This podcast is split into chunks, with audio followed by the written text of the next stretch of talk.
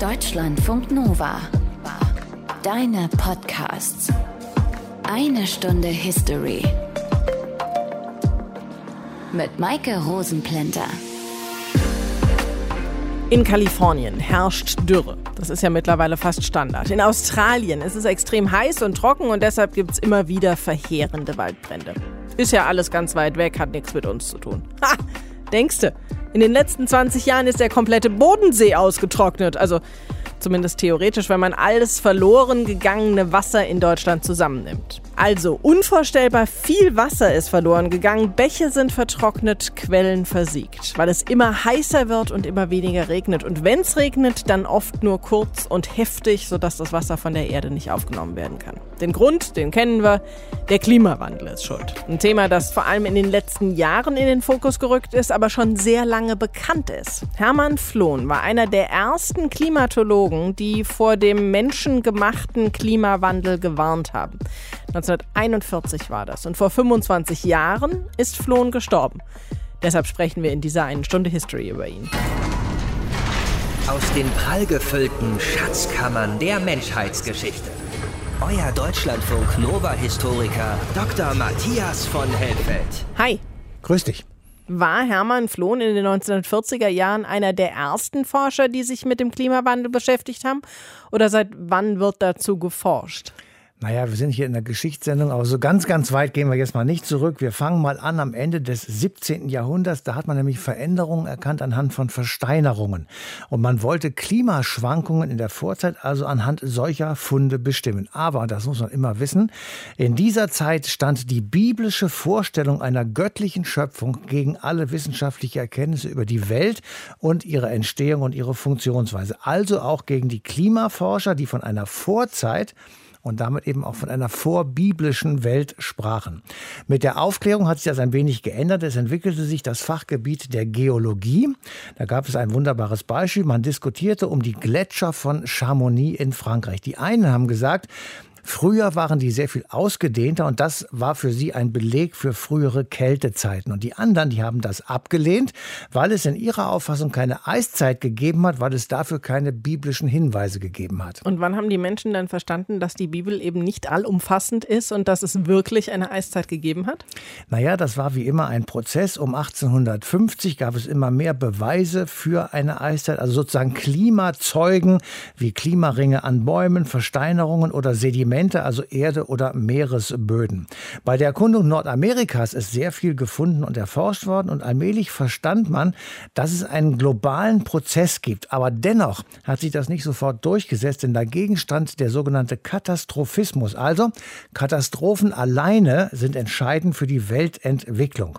Und gleichzeitig stand die Entdeckung von Warmzeiten diesen Kälteperioden entgegen und auch der Theorie, dass es früher eine Eiszeit gegeben hat. Aber ab 1880 kann man sagen, wurde das allgemein dann eben doch akzeptiert und das ist auch der Beginn der modernen Klimatologie. Was hatte das dann für konkrete Auswirkungen? Naja, die Forscher haben begonnen, Wärme und Sonnenstrahlen zu messen und da haben sie zurückgegriffen auf frühere Erkenntnisse und Hilfsmittel. Zwei Namen will ich da nennen, die jeder von uns kennt. Daniel Gabriel Fahrenheit, das war mhm. ein deutscher Physiker und der hat schon ganz früh die Entwicklung eines präzisen Thermometers angeschoben und der andere Anders Celsius. Das war hm. ein schwedischer Physiker. Der hat die Temperatureinteilung entwickelt, die wir ja heute auch noch benutzen. Und darauf aufbauend hat dann ein englischer Naturwissenschaftler 1862 Folgendes gesagt. Zitat.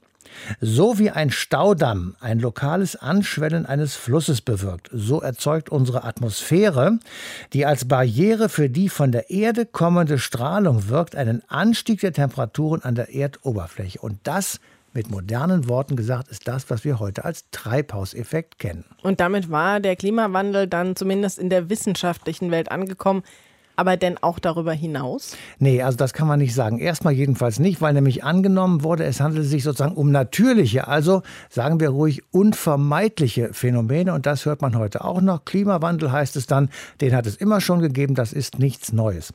Am Beginn des 20. Jahrhunderts stellte sich die Frage für die Politik also nicht. Und deswegen gab es auch keinerlei politische Äußerungen oder gar Programme, weil man gegen natürliche Kreisläufe natürlich nicht so wahnsinnig viel ausrichten kann. Und Hermann Flohn, die Hauptfigur Hauptfigur unserer heutigen Sendung, war der erste, der den anthropogenen Klimawandel propagierte, also den von Menschen verursachten, und zwar bei seiner Antrittsvorlesung 1941 an der Universität Würzburg.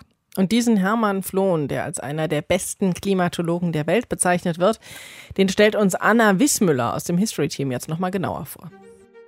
Mit einem Fortschreiten dieser sehr langsamen Erhöhung der Temperatur muss gerechnet werden. Damit wird aber die Tätigkeit des Menschen zu Ursache einer erdumspannenden Klimaänderung, deren zukünftige Bedeutung niemand ahnen kann.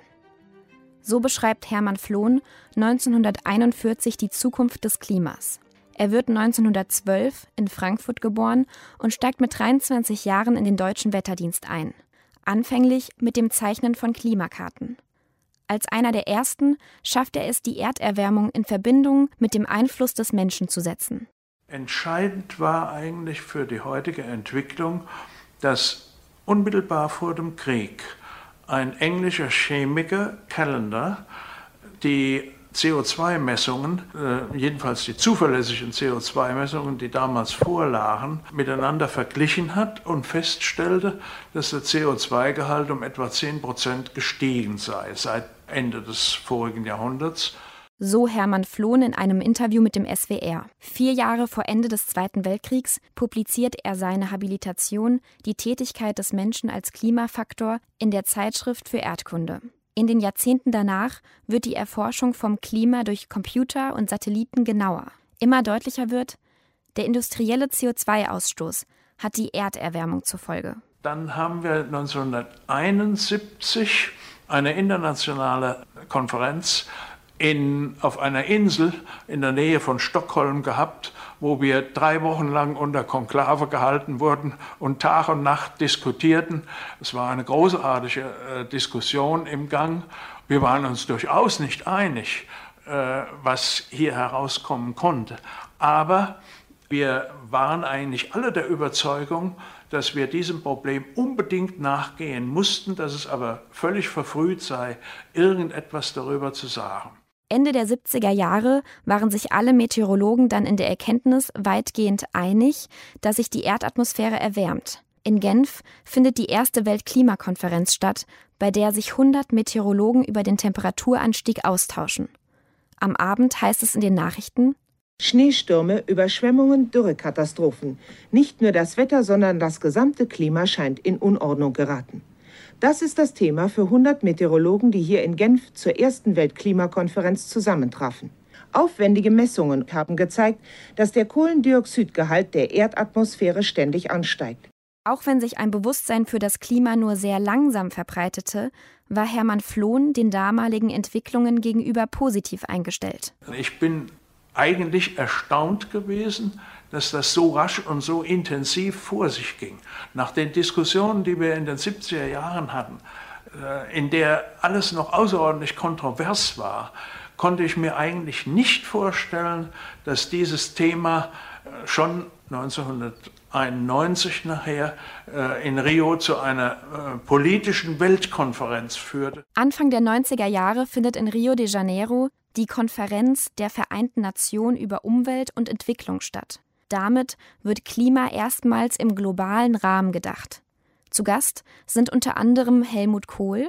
Deutschland hat als, ein, als das erste Industrieland für das Jahr 2005 das Ziel einer Reduzierung der CO2-Emissionen um 25 bis 30 Prozent beschlossen. Und der damalige US-Präsident George Bush Sr. And let me be clear our efforts to protect biodiversity itself will exceed, will exceed the requirements of the treaty. Obwohl die Klimakonferenz als größtes Gipfeltreffen der Weltgeschichte betitelt wird, bleibt der beschlossene Klimavertrag unverbindlich. Es gibt keine Fristen zur Vertragserfüllung. Fünf Jahre nach der Konferenz stirbt Hermann Flohn am 23. Juni in Bonn. Am Tag seines Todes findet wieder eine Umweltkonferenz der UN in New York statt. Sie soll fünf Jahre nach der Konferenz in Rio überprüfen, ob die Ziele erreicht wurden. Das Fazit ist schlecht. Die Mehrzahl der Länder schicken ihre Regierungschefs erst gar nicht zur Konferenz. Thilo Bode, damaliger Greenpeace-Geschäftsführer, sagt in einem Interview: Wir sprechen überhaupt nicht viel, es wird wahrscheinlich nichts rauskommen, es wird bei allgemeinen Erklärungen bleiben. Er soll mit seiner Prognose recht behalten, denn vier Tage später, am Ende der Konferenz, heißt es: nach fünftägigen Beratungen geht der Umweltgipfel der Vereinten Nationen in New York ohne konkrete Beschlüsse zu Ende. Die Delegierten gaben sogar ihre Bemühungen um eine verpflichtende Abschlusserklärung auf. Nach den Worten von Bundesumweltministerin Merkel war der Entwurf zu dürftig. Noch mehr über Hermann Flohn kann uns Klaus Friedrich erzählen. Er war ein Schüler von ihm und war auch persönlich freundschaftlich mit ihm verbunden. Hallo, Herr Friedrich. Hallo. Was war Hermann Flohn denn für ein Mensch und was war er für ein Wissenschaftler?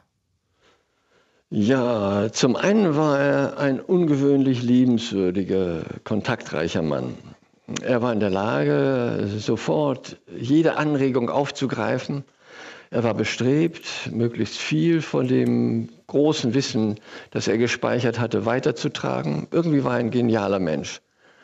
Und dies ist äh, auch ein Zitat von Flohn selbst, den Klimatologen, über Rossby, den zeitgenössischen Meteorologen. Und irgendwie passt es auch auf ihn selbst. Da Flohn nach äh, seiner Promotion, das war 1934, und äh, bis 61 in wetterdienstlicher Umgebung arbeitete und forschte, war diese Praxisnähe auch immer ein Leitmotiv seiner Forschung. Zuletzt war er Leiter der Forschungsabteilung.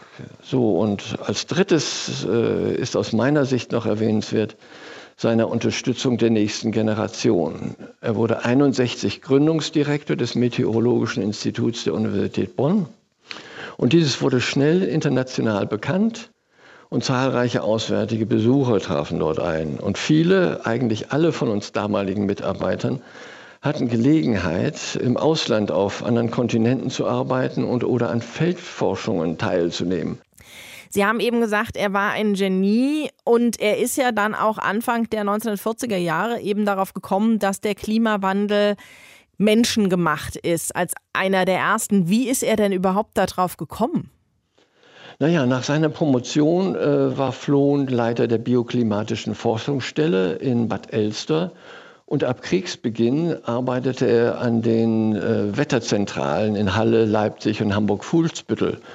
Und dort konnte er seine Habilitationsforschungen vorbereiten und 41 in Würzburg einreichen.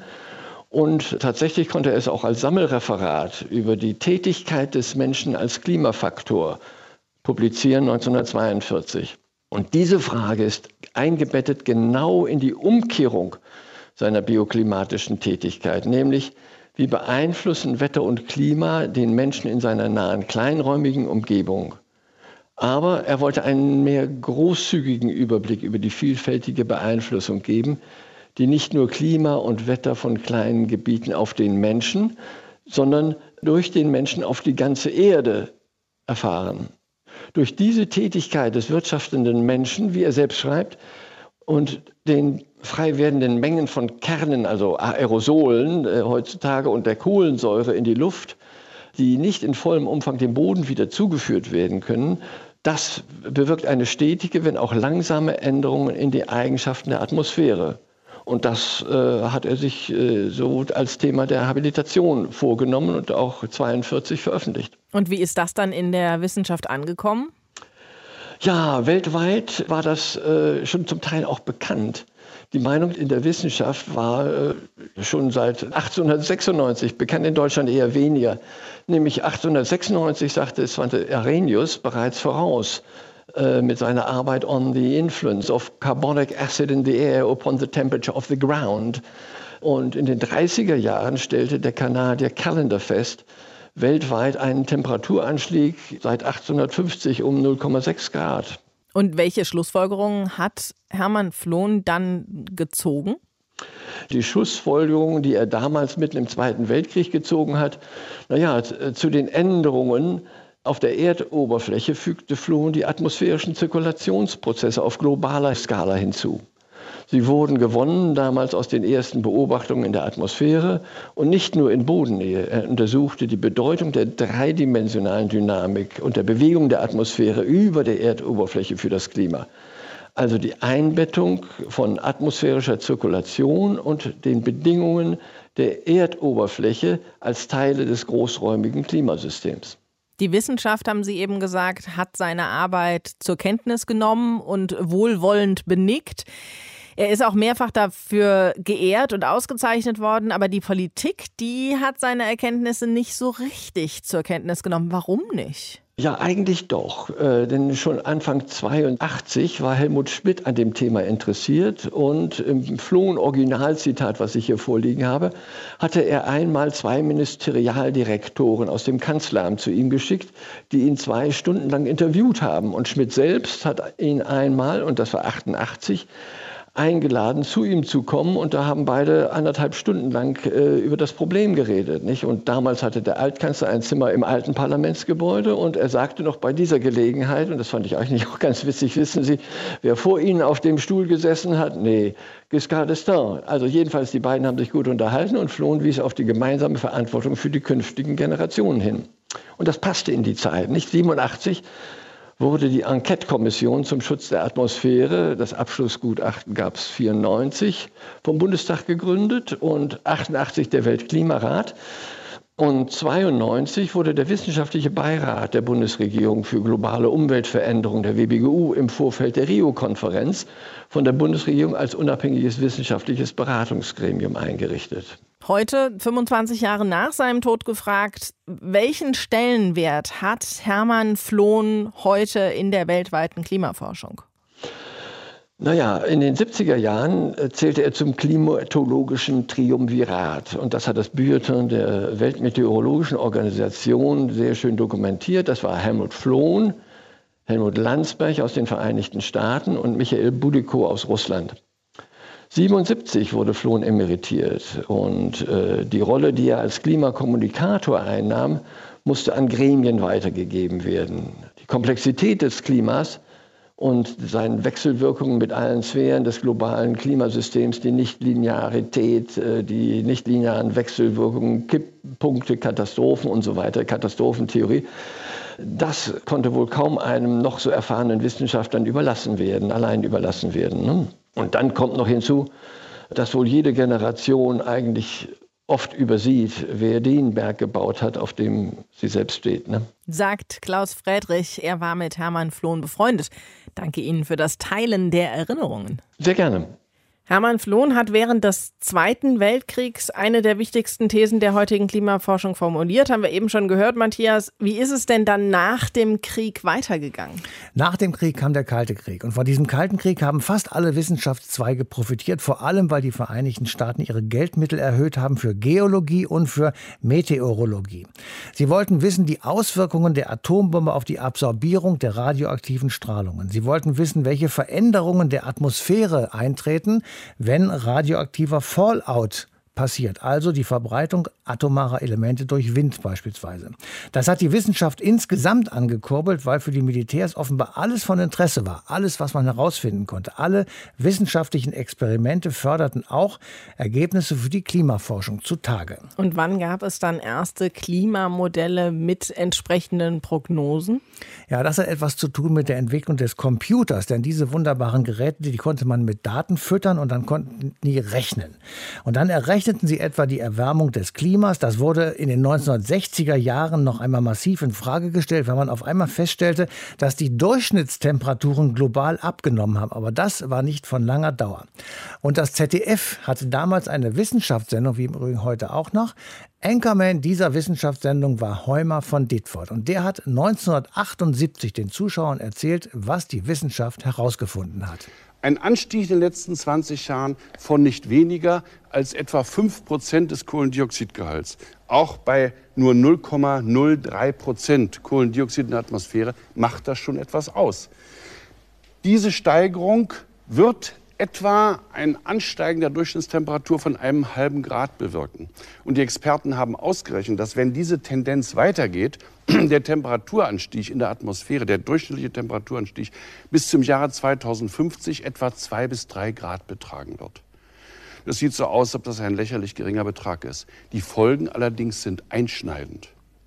Zum Beispiel steht ziemlich sicher fest, Das ist das Szenario, was Klimatologen durchgerechnet haben, dass die Wüstengebiete der Erde sich ausdehnen werden, dass sie wandern werden, nach Norden fortrücken werden. Schon bei 5 Grad Ansteigen der Durchschnittstemperatur der Atmosphäre werden die Wüstengebiete bis in unsere subtropischen Breiten vorstoßen. Stellen Sie sich vor, was das heißt. Dann werden sich die Anbaugebiete weiter nach Norden verschieben, in nördliche Staaten hinein, wo es heute keinen nennenswerten Anbau gibt. Damit ändern sich aber seit Jahrhunderten gewachsene soziale Strukturen, abgesehen davon, dass die Anbauflächen sich verkleinern. Und das klingt irgendwie vertraut, oder? Definitiv. Diese These, der heute erlebte Klimawandel, der sei von uns Menschen verursacht, die ist mittlerweile in der Wissenschaft als Tatsache anerkannt. Und trotzdem gibt es immer wieder Menschen, auch Forschende, die das bestreiten. Wie muss das dann für Hermann Flohn gewesen sein, als er mit seiner Theorie ziemlich allein stand auf weiter Flur? Bespreche ich mit dem Klimaforscher Hartmut Grassel. Hallo. Guten Tag.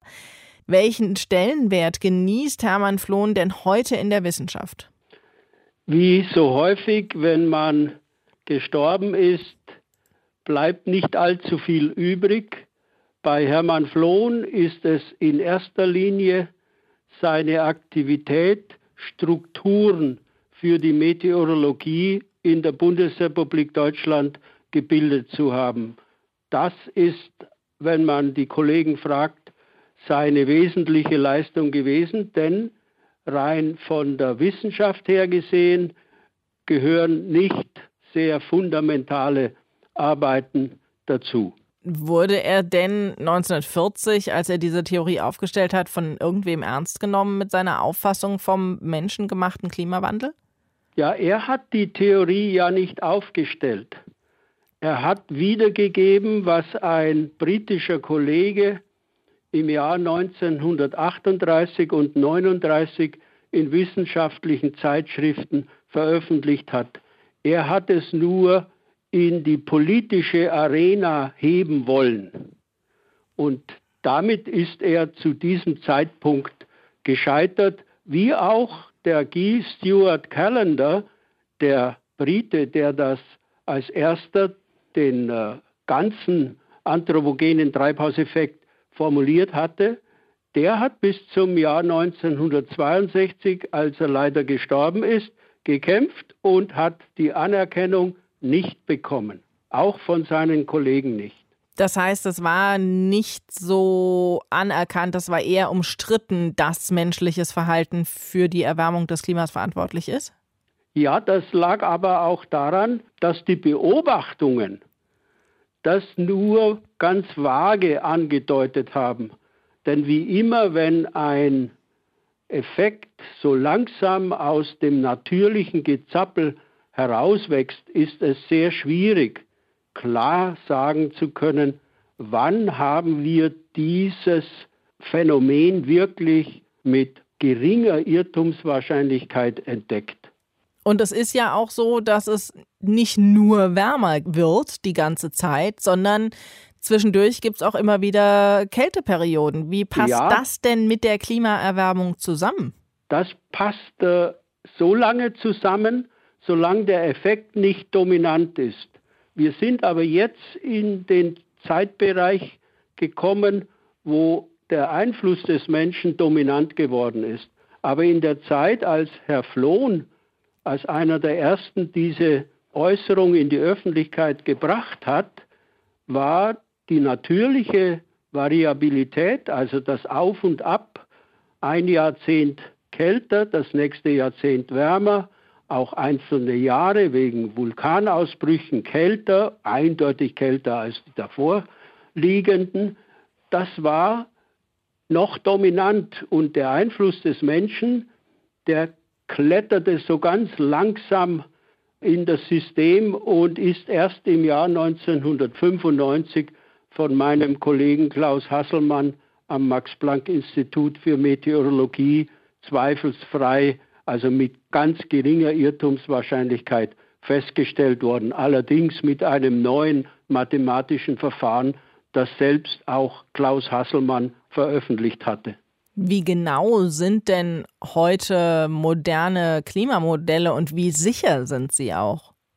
die sind ja immer die Summe des Wissens.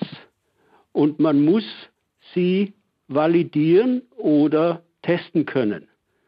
Und die Testdaten, die wir jetzt haben, vor allem aus dem Weltraum, sind außergewöhnlich gut geworden gegenüber früher, sodass wir globale Übersicht bekommen haben, sodass es uns jetzt sogar gelingt, und dies hätte ich vor zehn Jahren überhaupt nicht behaupten wollen, einem einzelnen Extremwetterereignis den anthropogenen Anteil mit einer gewissen Fehlerspanne natürlich zuzuordnen, sodass wir zum Beispiel zu den Hochwasserereignissen im vergangenen Jahr im Ahrtal oder im Erfttal äh, im Westen unserer Republik, inzwischen vom deutschen Wetterdienst sogar, von einer Behörde, die Nachricht bekommen haben, dass ein wesentlicher Anteil an diesem Extremereignis vom anthropogenen Treibhauseffekt stammt. Der Klimaforscher Hartmut Grassel hat uns erzählt, wie Hermann Flohns These vom menschengemachten Klimawandel aufgenommen wurde und wie die Wissenschaft heute damit umgeht. Danke Ihnen für die Informationen. Gerne. Die Klimamodelle sind also ziemlich exakt, also auch die Prognosen der Klimaforscher wäre dann ja eigentlich ein Grund, jetzt ziemlich schnell was zu ändern. Matthias, machen wir genug? Also wenn du mich persönlich fragst, glaube ich das nicht. Aber wir müssen auch sagen, wir haben echte Schwierigkeiten, die nicht an irgendeiner Regierung oder einer Partei festzumachen sind, zum Beispiel die berühmten Lieferketten sind im Eimer. Wer sich heute eine Photovoltaikanlage aufs Dach montieren lassen will, der muss Monate warten. Dabei ist eine solche Anlage sehr effizient und auch sehr einfach installiert.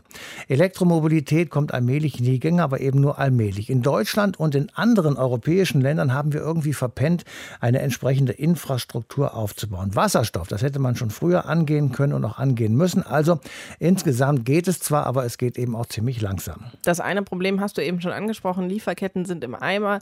Es äh, gibt Lieferschwierigkeiten für Produkte, die man eben braucht für Photovoltaikanlagen und E-Autos. Und Gründe dafür sind unter anderem Corona und die russische Invasion in der Ukraine. Seit Ende Februar ist da jetzt Krieg.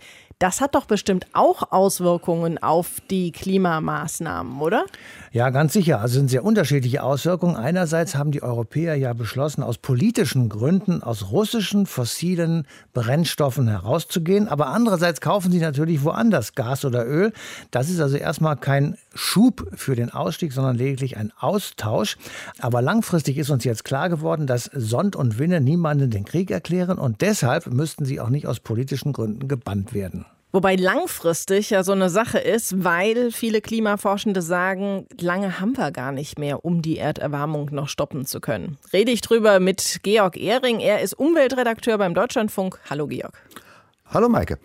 Wie steht es denn derzeit um den Klimawandel bzw. um die Erderwärmung? Die geht ungebremst weiter. Wir hatten ja in der vorindustriellen Zeit 280 ppm Kohlendioxid, also 0,028 Prozent in der Atmosphäre und jetzt sind wir bei 420 ppm, 50 Prozent mehr ungefähr. Und die Kurve Seit 1958 kann man die schön verfolgen, weil da auf dem Berg Mauna Loa in Hawaii gemessen wird und das in eine Kurve eingetragen wird. Die zeigt einen beschleunigten Trend nach oben und die letzten sieben Jahre waren dementsprechend die wärmsten seit Messbeginn. Ganz aktuell ein bisschen weniger Temperaturen, aber das liegt nur an dem La Nina-Effekt, dem Klimaphänomen im Pazifik und wir haben bisher eine Erderwärmung um ungefähr 1,1 Grad. 2021 war der CO2-Ausstoß auch so hoch wie nie zuvor. Es gibt allerdings Anzeichen für eine Wende. Neue Kraftwerke zum Beispiel werden heute ganz überwiegend aus erneuerbaren Energien errichtet, also Windräder und Solaranlagen. Die Mobilität ist dabei, elektrisch zu werden. Häuser werden gedämmt und große Teile der Welt, gerade große Industriestaaten, haben sich die Klimaneutralität bis zur Mitte des Jahrhunderts vorgenommen. Das ist noch viel Ankündigung und äh, viel zu wenig Action vor allem. Wenn man mal im Bild bleibt, nach meinem Eindruck ist das wie ein Auto, das auf eine Mauer zurast und der Fahrer guckt mal zaghaft aufs Bremspedal und tippt auch schon mal drauf. Unnötig wäre eine Vollbremsung. Das heißt, sind die Klimaziele, die mal festgelegt wurden, es wurden ja mal irgendwann 1,5 Grad festgelegt, ist das noch zu erreichen? Wenn man diese Vollbremsung machen würde, wäre das zu erreichen. Fast alle Klimamodelle kalkulieren aber den sogenannten Overshoot ein. Also das heißt, Ende des Jahrhunderts 1,5 Grad wenn man denn optimistisch ist. Aber zur Mitte des Jahrhunderts könnten wir trotzdem bei 1,6, 1,7, 1,8 Grad liegen. Und dann wird durch Techniken, die noch zu entwickeln sind, CO2 aus der Atmosphäre geholt. Also Wälder aufforsten, das kennt man ja schon. Das ist die unsicherste Technik, weil Wälder auch wieder abbrennen können. CO2 einfangen aus der Atmosphäre und dann in tiefen geologischen Formationen lagern. Biomasse verbrennen, das entstehende CO2 lagern. Das sind so die Techniken, die man da äh, verwendet und auf die man hofft, dass die mal irgendwann funktionieren. Und wenn das klappt, dann wäre dieses Ziel auch noch zu erreichen, aber zu einem enorm teuren Preis. Schnell Klima wirklich schützen wäre sicher wesentlich billiger. Gehen wir vom Worst-Case-Szenario aus, wir schaffen es nicht, diese 1,5 Grad äh, bis Ende des Jahrhunderts zu erreichen. Was wäre dann? Was für Konsequenzen wären zu erwarten? Zwei bis drei Grad Erwärmung ist das, was man erwartet, wenn die Staaten ihre Klimaaktionen tatsächlich umsetzen, die sie jetzt schon in Gesetze gegossen haben oder sich wirklich fest vorgenommen haben. Das heißt, wir sind auf dem Kurs zu einer Drei-Grad-Welt und das wäre eine sehr, sehr große Katastrophe. Das würde heißen, dass äh, Hitzewellen, die wir ja jetzt schon erleben, noch wesentlich häufiger werden. Äh, die Hitzewelle in Indien aktuell zum Beispiel ist immer noch ein Jahrhundertereignis. Die wäre ohne Klimaerwärmung alle paar tausend Jahre zu erwarten und die wäre dann einmal im Jahrzehnt zu erwarten mit Temperaturen schon im Frühjahr weit über 40 Grad und einem Ausfall eines großen Teils der Ernte. Extreme Stürme wären auch wahrscheinlicher, Regenfälle, der Meeresspiegelanstieg würde sich zu beschleunigen und Teile der Welt wären nicht mehr bewohnbar. Also das müssen wir unbedingt und unter allen Umständen vermeiden. Jetzt haben wir ja sogar eine grünen Beteiligung an der aktuellen Regierungskoalition, aber die hatte noch nicht so richtig Zeit, sich mit dem Thema Klimawandel zu beschäftigen, weil immer irgendwie drängendere Themen sich vorgedrängelt haben, sozusagen. Wie schätzt du denn die Maßnahmen, die aktuellen Maßnahmen der deutschen Regierung ein, beziehungsweise auch die der EU? Ich finde schon, dass die Bundesregierung sich einiges vorgenommen hat. Die haben ja äh, die Klimaziele raufgesetzt, auch kurzfristig raufgesetzt. 2045 will Deutschland klimaneutral werden, 2050 die gesamte EU und wir haben auch harte Ziele bis 2030, wo an der Umsetzung noch sehr gebastelt werden muss, gerade im Verkehrsbereich und äh, auch bei der Wärmedämmung von Häusern. Die Umstellung der Kraftwerke beginnt sich zu beschleunigen. Das ist ja auch mit Energieunabhängigkeit von Russland verbunden, dass wir mehr erneuerbare Energien bekommen. Europa und Deutschland sind die Weltregion, die am weitesten geht mit dem Klimaschutz, die am nächsten dran kommt eigentlich an das Ziel, die Erderwärmung auf 1,5 Grad zu begrenzen und die auch eine ganze Menge machen.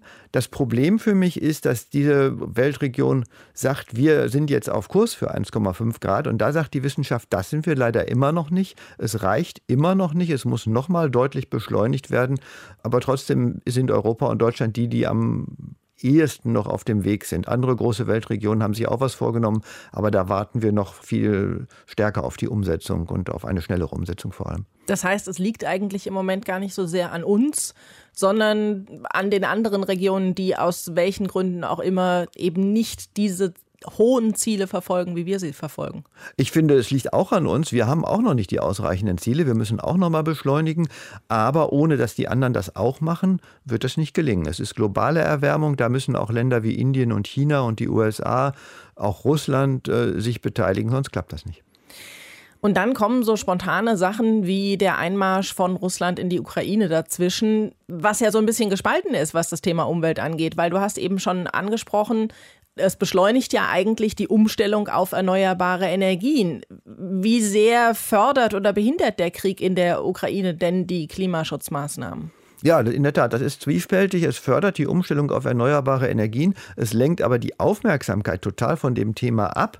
Und deswegen bin ich mir nicht sicher, was da in puncto Klimaschutz wirklich das Ergebnis sein wird. Aber es hat durchaus ein Potenzial, das Ganze noch zu beschleunigen, dass die FDP Christian Lindner jetzt von Freiheitsenergien spricht bei erneuerbaren Energien. Das hätte man vor einem Jahr noch nicht erwartet zum Beispiel. Sagt Georg Ehring, Umweltredakteur beim Deutschlandfunk.